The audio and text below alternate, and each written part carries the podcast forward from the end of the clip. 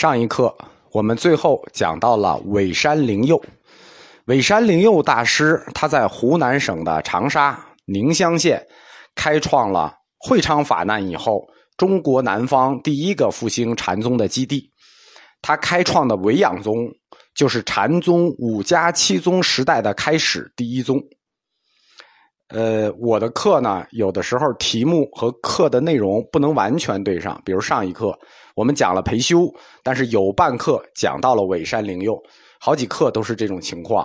这是因为我写稿子的时候呢，列的是个提纲，自己大概估计的内容和讲课时间就给大家讲，但是呢，提纲就有这种缺点，就是讲讲高兴起来呢，会越讲越快。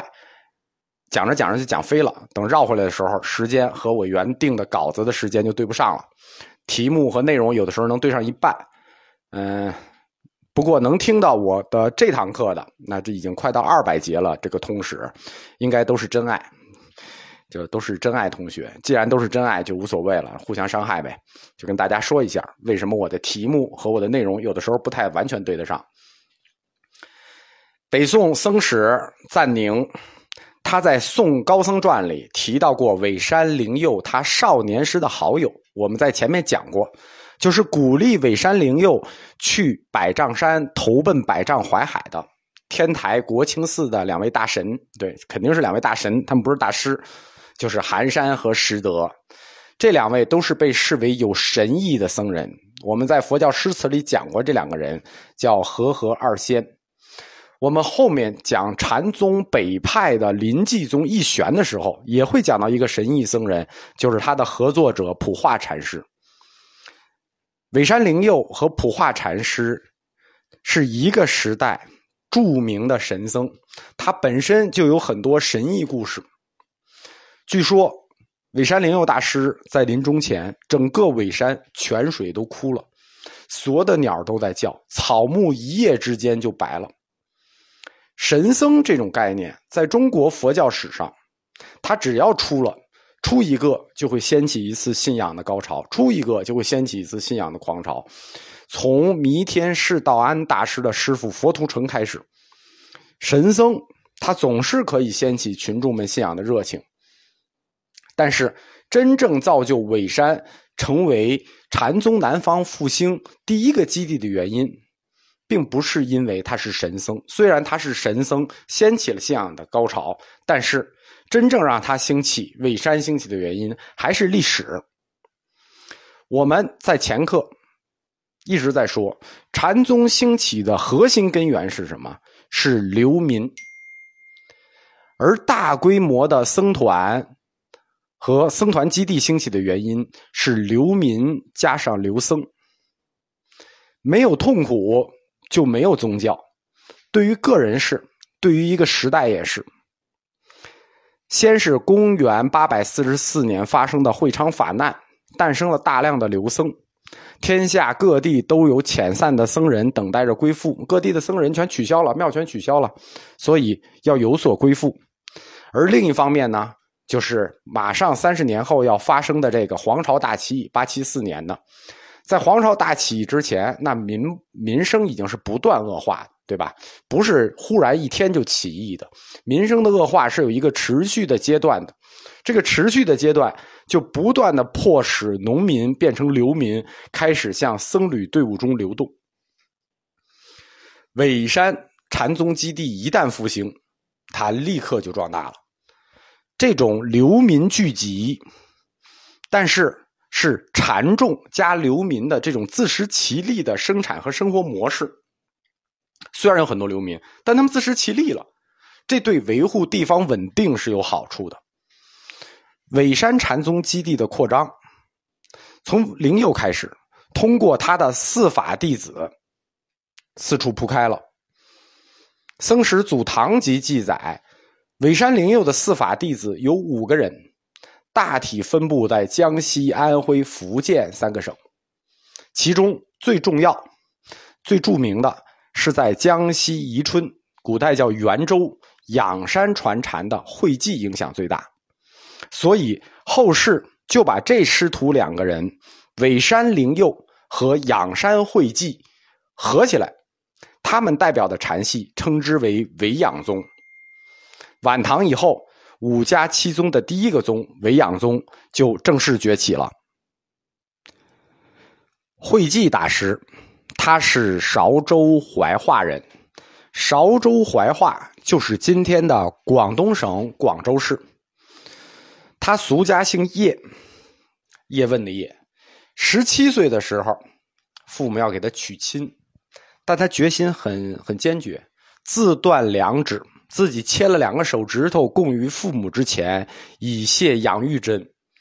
父母看拦不住他了，那就任他出家。慧寂大师就在广东的南华禅寺出家了。僧史这一段呢，其实是写错了，当时他出家的时候不叫南华寺，因为南华寺是宋太祖赐的号。仰山慧寂就在当时广东的宝林寺出家了，但是他在南华寺待的时间很短。出家的第二年，慧寂就以沙弥的身份开始行走四方，行脚天下。我们说那个时候出家人有一个求学的好习惯，就是行脚天下，但是前提是他是出家人，他已经受过具足戒。什么意思呢？出家人出家是有两个阶段的，要受两个戒。第一个戒叫沙弥戒，第二个戒叫比丘戒。沙弥戒就从小出家，沙弥戒又叫小戒，比丘戒又叫具足戒或者大戒。你只有受了大戒，你才算正式的僧人，就和尚，你才能行脚天下。但是慧寂大师他没有受具足戒，出家第二年只是以沙弥戒的身份就开始行行脚天下了，这点很奇怪的。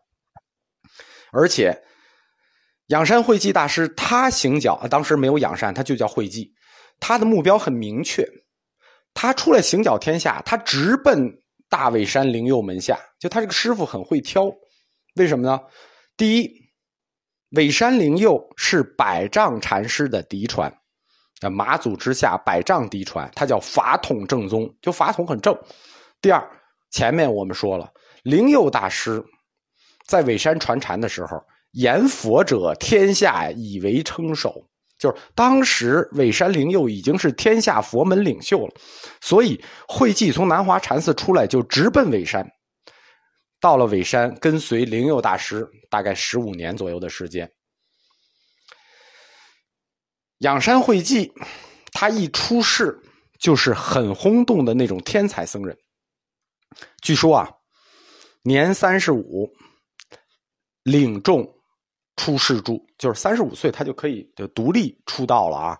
前后诸州府节按察使、刺史等相续十一人礼为师，就是说他三十五岁自己出世，单独做住持，马上就收了一堆部级、副部级、司局级的干部做徒弟，以至于当时禅林有一句话叫终止仰山。什么意思？他在仰山一传禅，终止仰山，到他就到头了。并且仰山慧寂接机立物为禅宗标准。什么意思？就是他日常跟师徒的这种对接，跟师主的这种接机，已经成为禅宗的标准。后世对仰山慧寂有更高级的一个评价，叫做仰山小释家。小释家仰山慧寂禅师出生于公元八百一十五年，世寿七十七岁。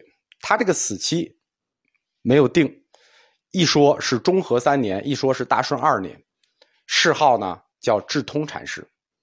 我们就说维养宗两位宗师我们就介绍了，仰山呃尾山灵佑和仰山慧寂。维养宗他作为禅宗五家七宗中第一个出现的宗派，他也第一个消失，法脉一直不昌。这跟这个宗派的传法形式和宗风有关。法脉兴不兴旺，就是弟子兴不兴旺啊，不光跟传法形式有关，也跟宗风有关。宗风就是这个门派的特色。禅宗的宗，它第一重就重在宗风，就好像我们说佛教教派第一重重在什么呢？重在判教。我们跟别人有什么区别？我们好在哪儿？比别人好在哪儿？我们的重点是什么？禅宗也一样，重在宗风。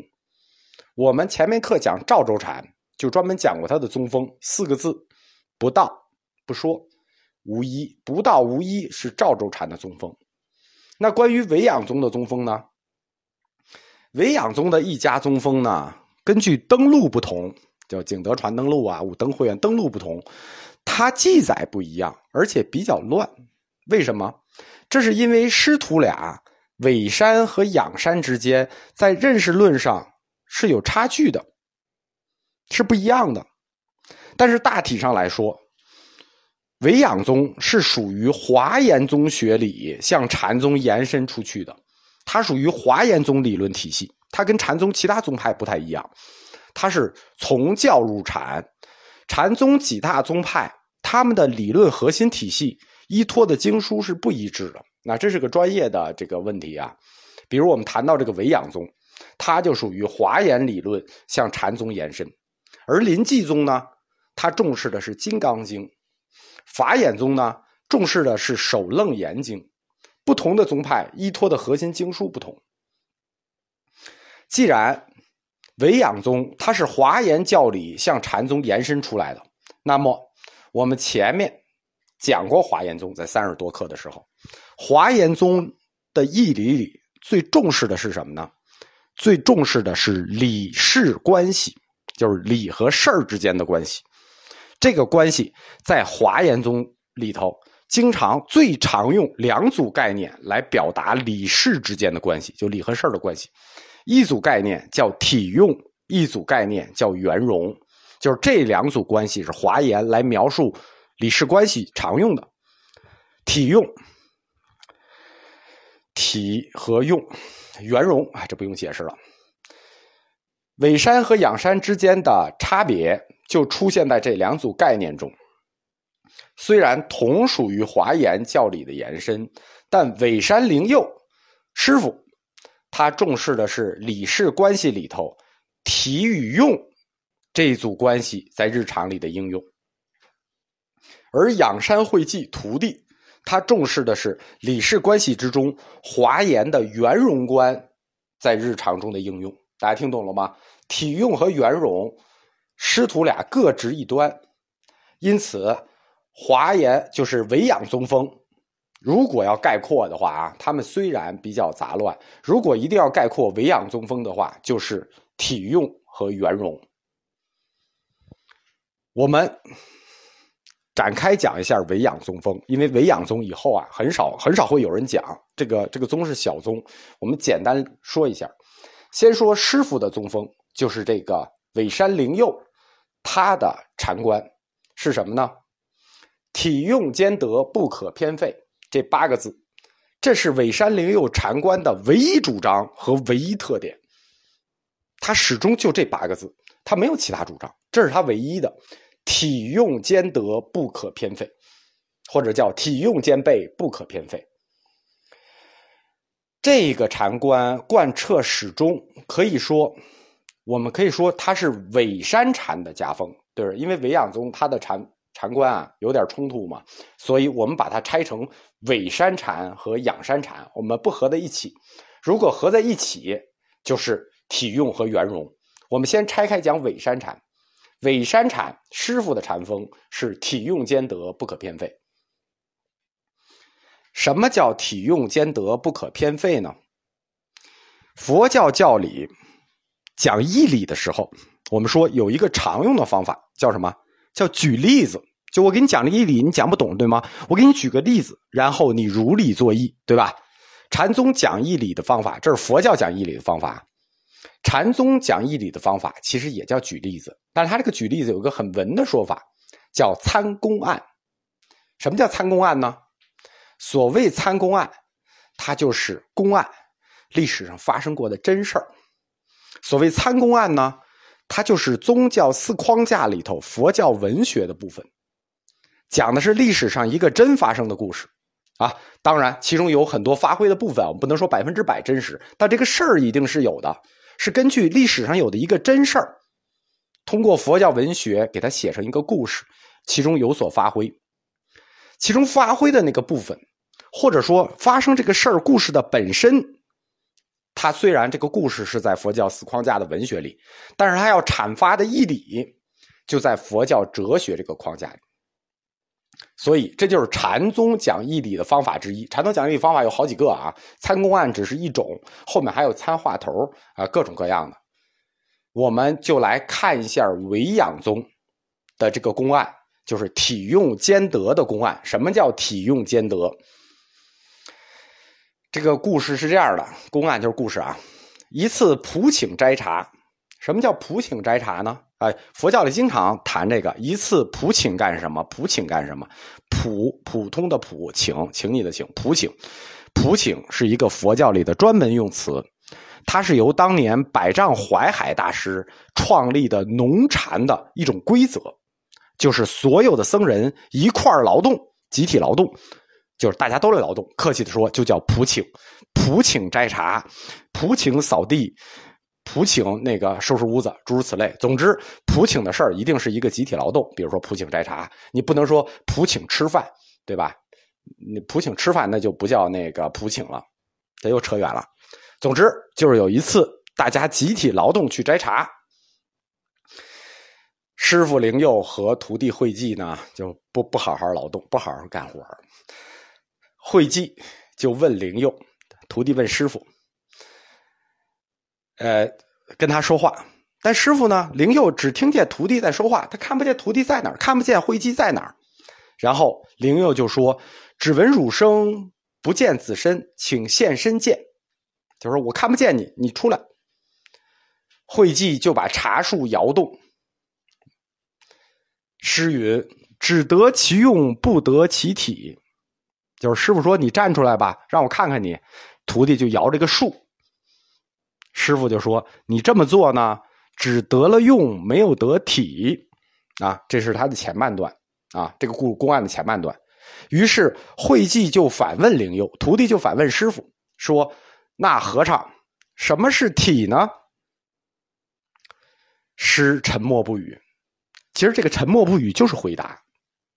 慧寂就说，徒弟就说啊，说和尚只得体起，未得其用。哎，徒弟反过来刺师傅，说师傅你只得了体，你没得用。师傅不是说你只得了用没得体吗？他反过来就说师傅，你你你也一样，对吧？你说我没得体，你是只得了体。这个公案它的整个风格是一个赵州禅风格，为什么呢？赵州禅是生活禅，就是说在生活中一件事情你让你来得悟啊，这就是赵州禅风格。公案参公案它一般是没有定解的，公案不是有定解的，说每个公案有个标准答案，不一定啊。个人参个人的公案，个人悟个人的。因为这个公案涉及到，就我刚才讲的这个只得体未得用，或者只得用未得体的公案，涉及到华严宗教理里的一对体用关系，它是一个复杂的易学问题。同学们没有这段基础，所以我就给大家简单展开一下。理论上是不拆公案的啊。这个故事是什么意思呢？这个故事里最重要的一个问题是徒弟慧寂问的，就是他问师傅灵佑什么是体。因为师傅先说你摇那个树，那叫做得用不得体，对吧？你得用不得体，那么什么是体呢？体无定向，不可言说。就是说当徒弟反问师傅什么是体的时候，师傅就沉默了。为什么？因为他没法说，体无定向，不可言说，所以他就没法回答。说明什么？说明第一，灵佑知道什么是体，他知道什么体；第二，他知道这事儿没法说，他又没法确定说出他这个体，所以因为体无定向嘛，所以无法说。那这就是后来徒弟慧寂说的，你和尚你得体不得用。为什么说你得体不得用？你知道这个体，知道这个体有什么用呢？因为你不得用，你没法跟我说。为什么这么说吗？因为用必有相，必须言说。什么意思？你只要是用必然是有相的，你体是无定相，但你用必然有相。用既然必然有相，必须言说，那我问你什么是体的时候，你只沉默告诉我有什么用呢？你说吗？你说不出来。所以体和用，慧寂指出他的师傅灵佑说你是矛盾的，因为你认为他这个我们说灵佑的禅观叫体用兼得，既然你体用兼得，但你为什么没法同时说出来，对吧？你要不然就表现出来体，你却不能得用，你没法兼得呀。这不就是师傅尾山灵佑你自己禅观的一大矛盾吗？你的禅观不是叫做体用兼得吗？不是不可偏废吗？那你自己为什么偏废了？对吧？你只表现了体，你这个体却没有用给我，怎么办？